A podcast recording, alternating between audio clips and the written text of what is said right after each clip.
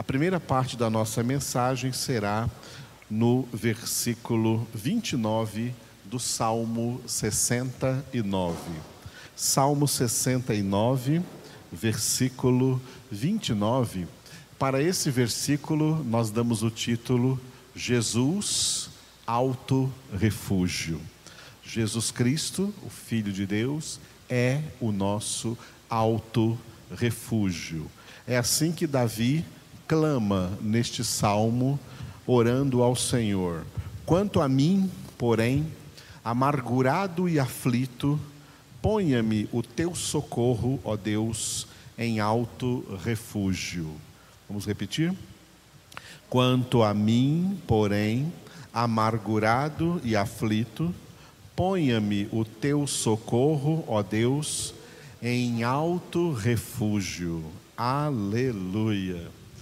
Glória a Deus. Davi, um homem de Deus, e como todo homem de Deus, toda mulher de Deus, toda pessoa agraciada pela obra da salvação, toda pessoa alcançada pela graça, não é porque nós fomos alcançados pela graça que nós não passamos por momentos nos quais sentimos amargura e aflição. O mundo em que nós vivemos, as circunstâncias em meio às quais nós vivemos, são circunstâncias que causam em nós amargura e aflição. Por isso que o próprio Davi chamou a jornada neste mundo, no Salmo 23, de o vale da sombra da morte. Ainda que eu ande pelo vale da sombra da morte, não temerei mal nenhum, porque tu estás comigo. Quando Davi diz não temerei mal nenhum, porque tu estás comigo, não significa que ele não tenha sentido amargura nenhuma, aflição nenhuma. Jesus disse né, nos evangelhos, enquanto estava na terra ainda com seus discípulos, faz parte da mensagem evangélica. Jesus declarou: No mundo passais por aflições, mas tem de bom ânimo, eu venci o mundo. No mundo nós passamos por aflições, passamos por amarguras. Por isso Davi então ora, né, aqui no Salmo 69, versículo 29, quanto a mim, porém, amargurado e aflito, ponha-me o teu socorro, ó Deus, em alto refúgio. Mas eu queria colocar mais uma coisa importante dentro dessa amargura e dessa aflição.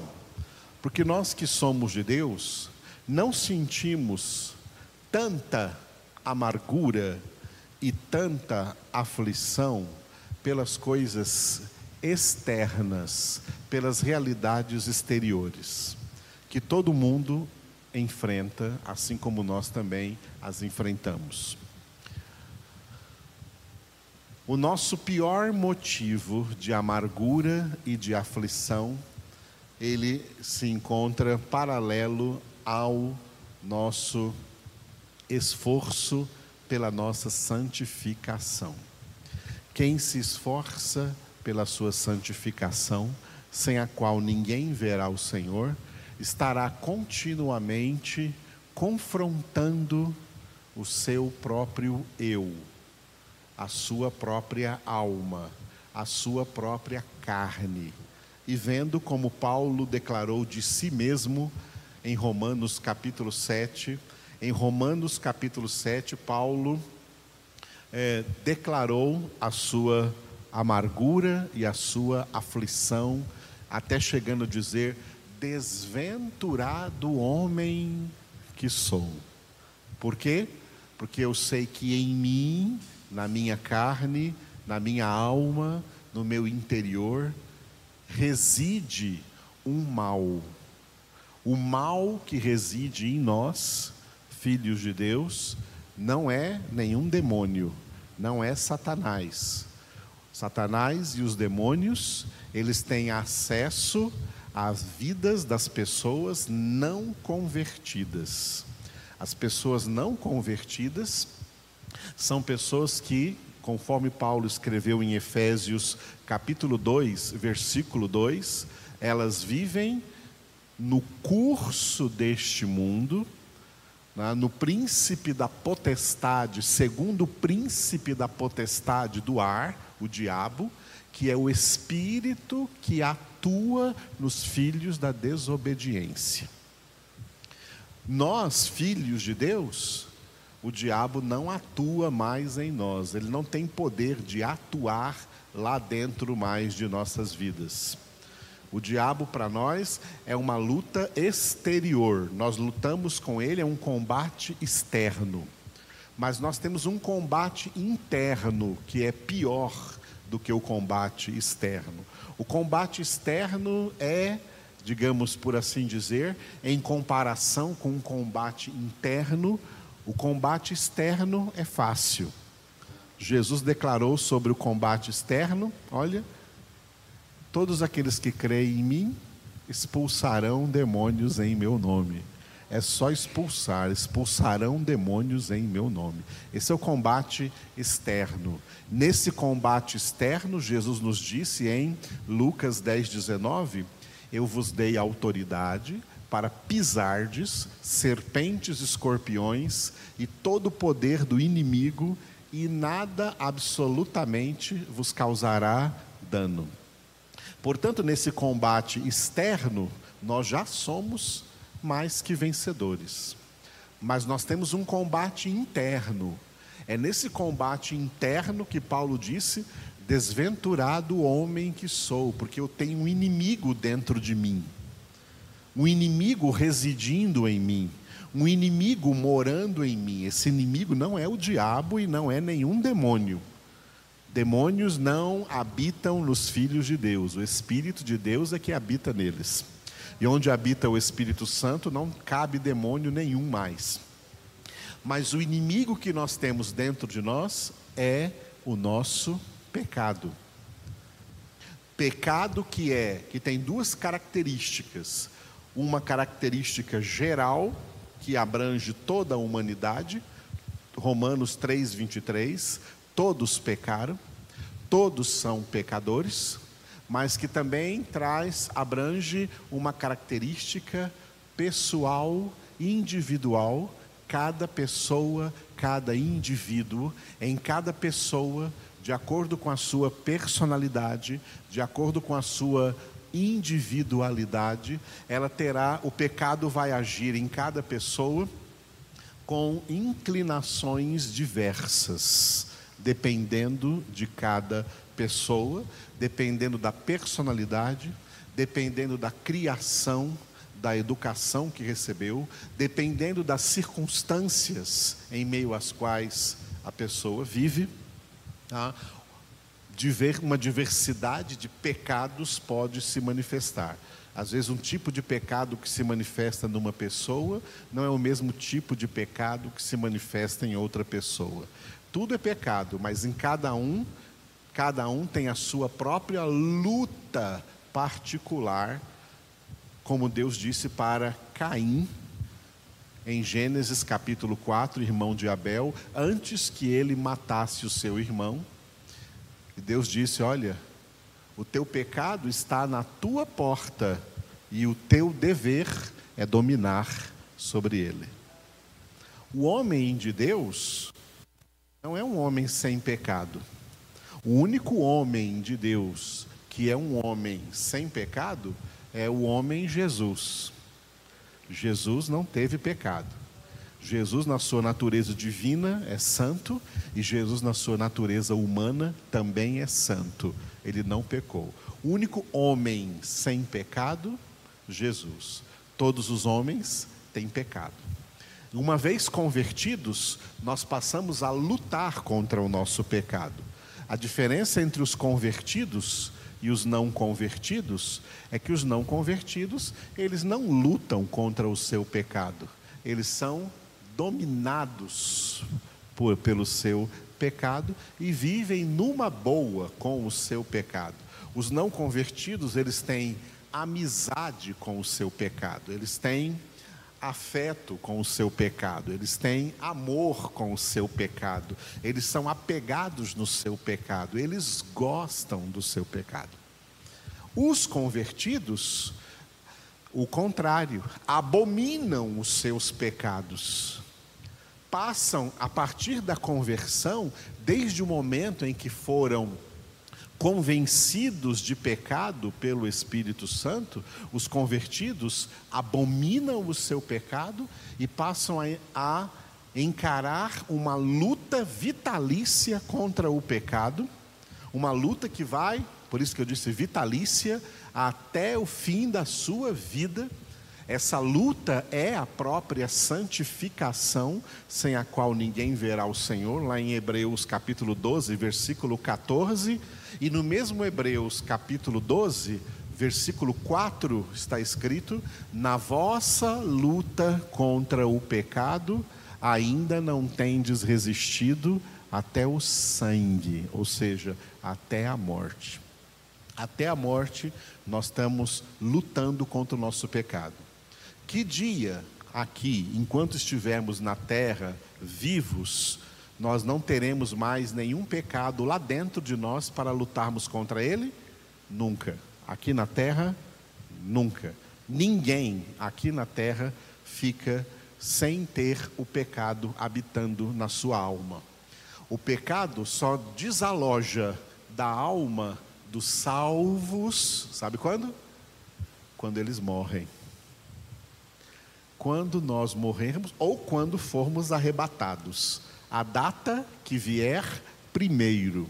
Quando um salvo morre, ele morre em estado de perseverança, por isso Jesus disse: aquele que perseverar até o fim, esse será salvo. Perseverando na luta, lutando contra o seu pecado até o fim da sua vida, e morreu assim, então, nesse momento, Deus completa nele a obra da santificação, operando esse desalojamento. Ele, o pecado é desalojado da nossa alma para sempre. As almas dos nossos irmãos e irmãs que já estão no paraíso, que já estão esperando a ressurreição, já são almas puras, almas santas, almas sem pecado algum. Eles não têm mais pecado algum. A luta deles acabou. Eles não estão mais lutando contra o pecado, porque eles já venceram essa luta. E é por isso que no paraíso, a igreja no paraíso, as almas no paraíso são chamadas de igreja triunfante, porque já triunfaram na luta contra o pecado. Nós aqui, agora na terra, nós somos igreja militante, porque nós estamos na milícia, nós estamos na luta, nós estamos no combate, e o principal combate é dentro de nós. É por causa desse combate interno que Davi também diz assim, né, que ele está amargurado e aflito.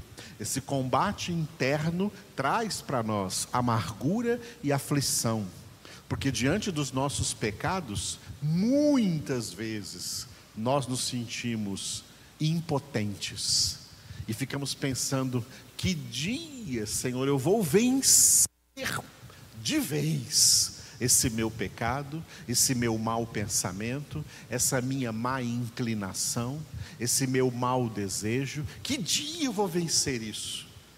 Aqui na terra, esse dia não existe. Aqui na terra só existe luta até o fim. Você não vai vencer o seu pecado aqui na terra. O que você não pode fazer é desistir de lutar você tem que tomar consciência que essa luta vai até o fim, e em meio a essa luta, a única palavra de consolo que você tem é a que Deus disse ao apóstolo Paulo quando falou: Basta-te a minha graça.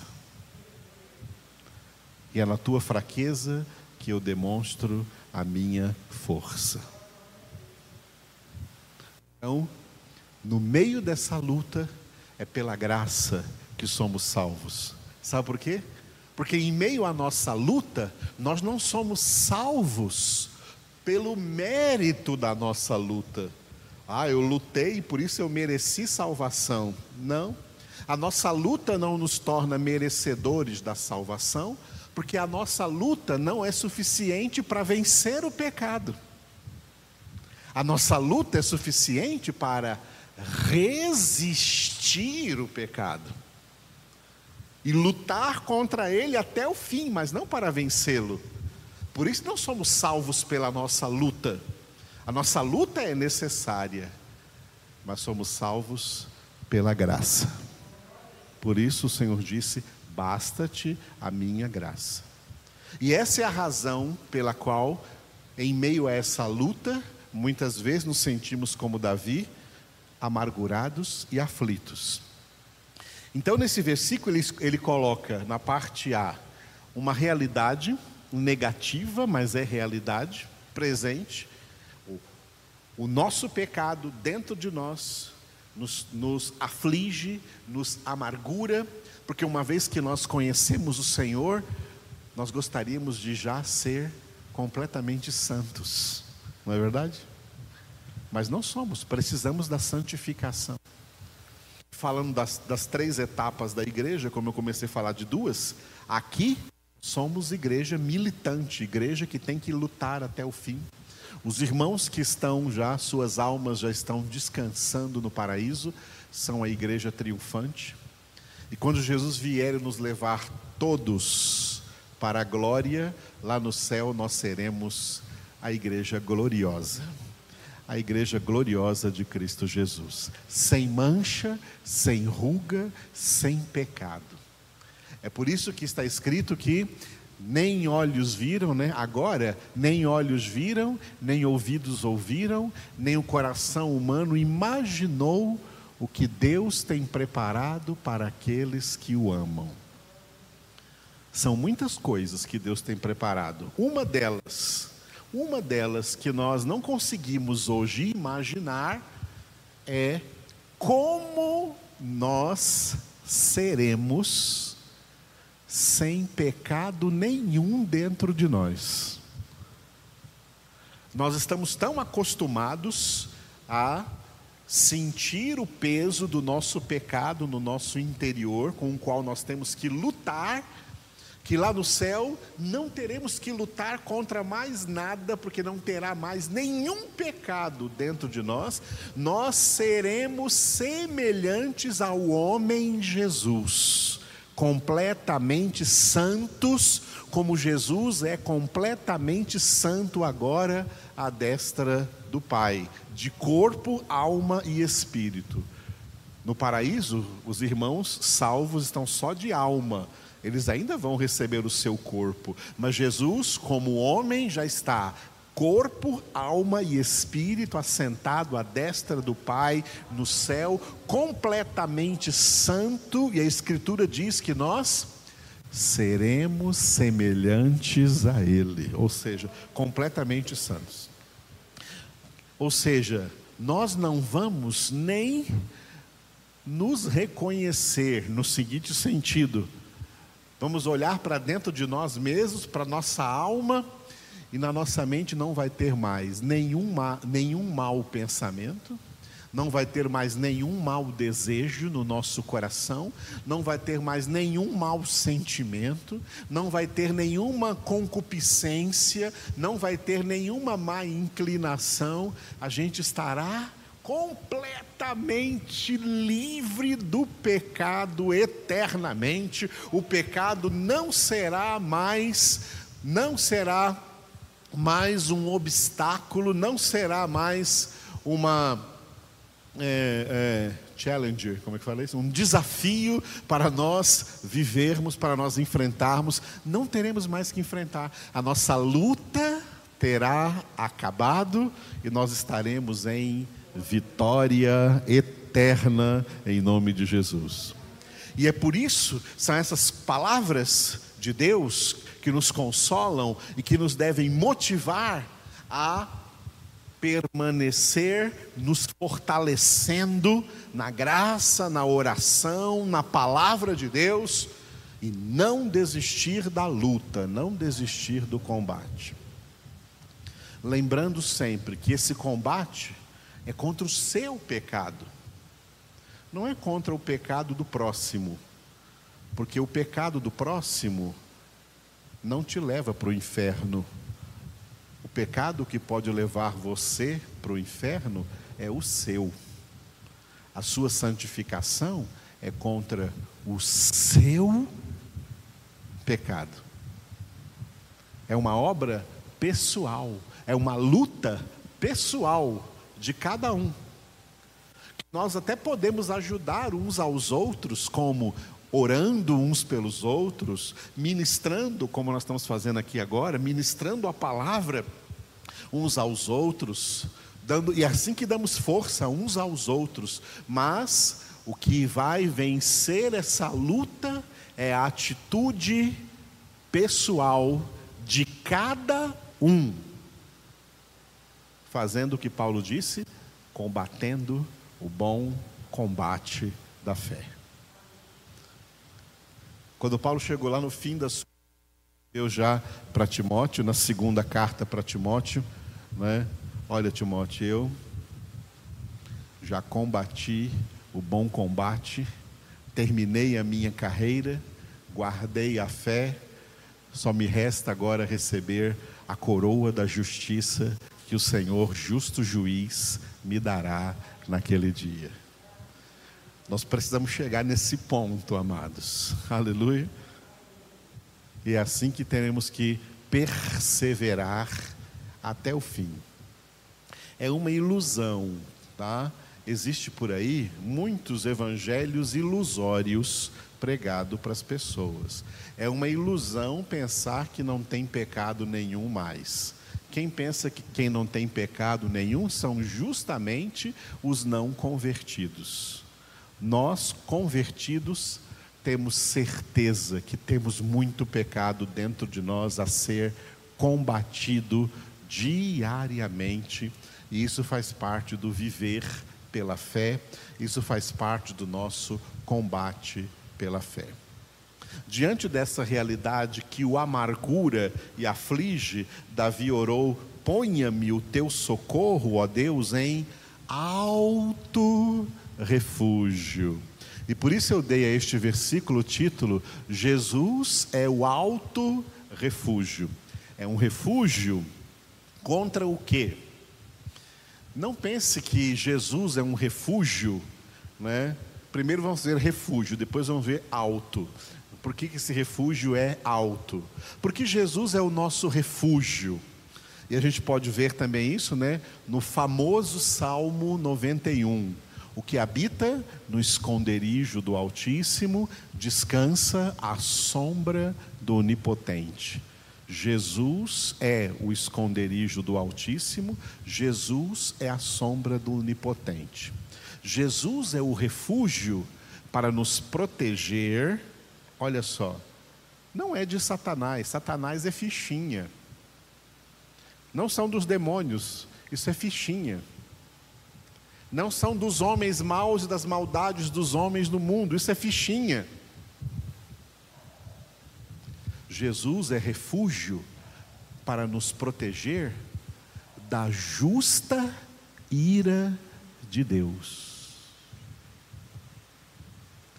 Horrível coisa não é cair nem nas mãos de Satanás, nem dos demônios, nem dos homens no mundo Horrível coisa, diz a carta aos Hebreus, é cair nas mãos do Senhor.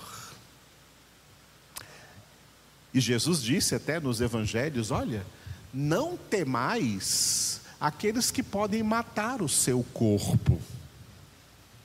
Por exemplo, não tem mais nem esse Covid-19 que pode matar o seu corpo. Tema aquele que pode lançar seu corpo e sua alma no lago de fogo e de enxofre. A esse deveis temer. Jesus é o nosso refúgio, é o esconderijo do Altíssimo, é a sombra do Onipotente, por quê? Porque a justiça de Deus se direciona, sabe para quê? A justiça de Deus se direciona para nos matar, para nos exterminar. Porque Deus olha para nós, Deus, como diz no Salmo 139, sonda o nosso interior e vê o nosso pecado. Esse pecado que Paulo disse que reside em mim, Deus vê o meu pecado, Deus vê o seu pecado aí dentro de você, e a justiça de Deus quer te matar. Porque Deus não convive com pecado. Pecado é abominável aos olhos de Deus, e por isso o salário do pecado, o justo salário do pecado é a morte. Deus quer te matar. Mas ele não faz isso porque você está escondido no refúgio. Jesus é o refúgio. E nesse refúgio, você está tendo agora tempo para se santificar do seu pecado. E é por isso que sem santificação, ninguém verá o Senhor. Quando que nós seremos recebidos no, no céu? Quando não tivermos pecado nenhum dentro de nós. Porque pecado nenhum entra na casa do Pai. Não entra nela nada profano na Nova Jerusalém, dizem Apocalipse, nada profano, nada que seja impuro entra na Nova Jerusalém. E é por isso, para chegarmos lá, estamos nessa preparação que se chama santificação. E Jesus Nesse meio tempo, Jesus é o nosso refúgio, nos protegendo da justa ira de Deus, que apontada para nós é para nos matar, porque tem pecado dentro de nós. A presença de, não dá para colocar isso em medida, né? Mas a presença de um grama Vamos supor, não dá para colocar isso em medida, mas só para fazer uma suposição. A presença de um grama de soberba dentro de você é o suficiente para Deus querer te detonar, acabar com você, porque Deus resiste toda soberba. Nenhuma soberba entra na glória por isso o reino dos céus não é dos soberbos, o reino dos céus é dos humildes. Só para, eu falei desse um grama de soberba, só para a gente entender, porque a nossa mente é tão, é tão influenciada pelo pecado, que ela gosta de ficar fazendo assim, cálculos, tá? Que trazem alguma vantagem para nós. Ah, isso aí Deus não vai ligar, não. Meu pecado é muito pouco, meu pecado é muito pequeno, eu quase não tenho pecado. Deus não vai levar isso em consideração. Vai sim e leva. O pecado é tão terrível que a única forma de sermos salvos dele foi o Pai dando o seu filho Jesus. Olha que preço ele pagou. Porque terrível é o pecado. Se fosse algo fácil, se o pecado fosse algo fácil de ser redimido, Deus não teria que oferecer um tamanho sacrifício desse que ele ofereceu. E é por isso, por causa do seu sacrifício, do seu sangue, é que Jesus é o nosso refúgio. E por que ele é alto? Alto refúgio. Porque ninguém se refugia em Jesus pelas suas próprias forças, pela sua própria vontade, pelo seu próprio querer, pela sua própria decisão. É alto demais. Nós não alcançamos. Por isso que em outro salmo Davi disse assim, Salmo 61, versículo 2: Desde os confins da terra clamo por ti no abatimento do meu coração. Leva-me para a rocha que é alta demais para mim. Vamos ler juntos? Desde os confins da terra clamo por ti no abatimento do meu coração.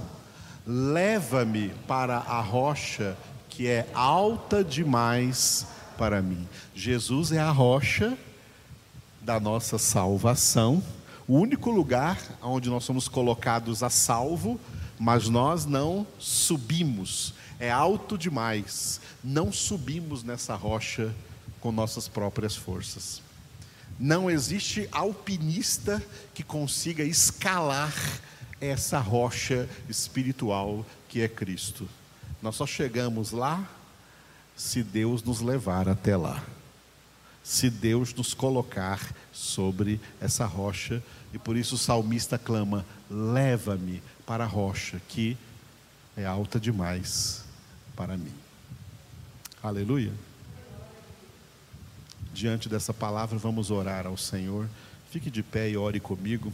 Obrigado, Senhor, por essa palavra que trouxe para nós tanto esclarecimento acerca da nossa situação espiritual e de como nós, diante dessa situação, devemos estar sempre motivados a perseverar na nossa luta diária contra o pecado, para vencer, Senhor, o pecado que ainda existe em nossos membros, que ainda luta dentro de nós, tentando preservar a integridade do nosso próprio ego diante da cruz, diante da palavra de Deus, e não querendo sujeitar nossas almas ao Senhor. Oh Deus, nós oramos para que toda resistência da nossa alma seja quebrada agora, que a nossa alma se renda ao Senhor, que nós estejamos rendidos ao Senhor, entregues ao Senhor, colocados, ó Deus, debaixo completamente aleluia, da submissão do Senhor, do comando, do direcionamento, da orientação do Senhor em nossas vidas por meio da tua palavra. Sujeita-nos debaixo da tua palavra, Senhor. Nós queremos, como Tiago disse, sujeitarmos-nos completamente ao Senhor, obedecer ao Senhor em todos os sentidos, Senhor. E nós queremos lutar contra toda rebeldia que vem do nosso interior, toda a rebeldia da nossa alma, nós lutamos em oração, lutamos em meditação da palavra, lutamos no esforço pessoal que o Senhor opera em cada um de nós, tanto o querer como o realizar, conforme o teu poder que opera em nós. Obrigado, Senhor por termos recebido hoje essa palavra na tua presença e poder assim louvar, engrandecer e glorificar o teu nome, porque a tua graça nos basta. Aleluia.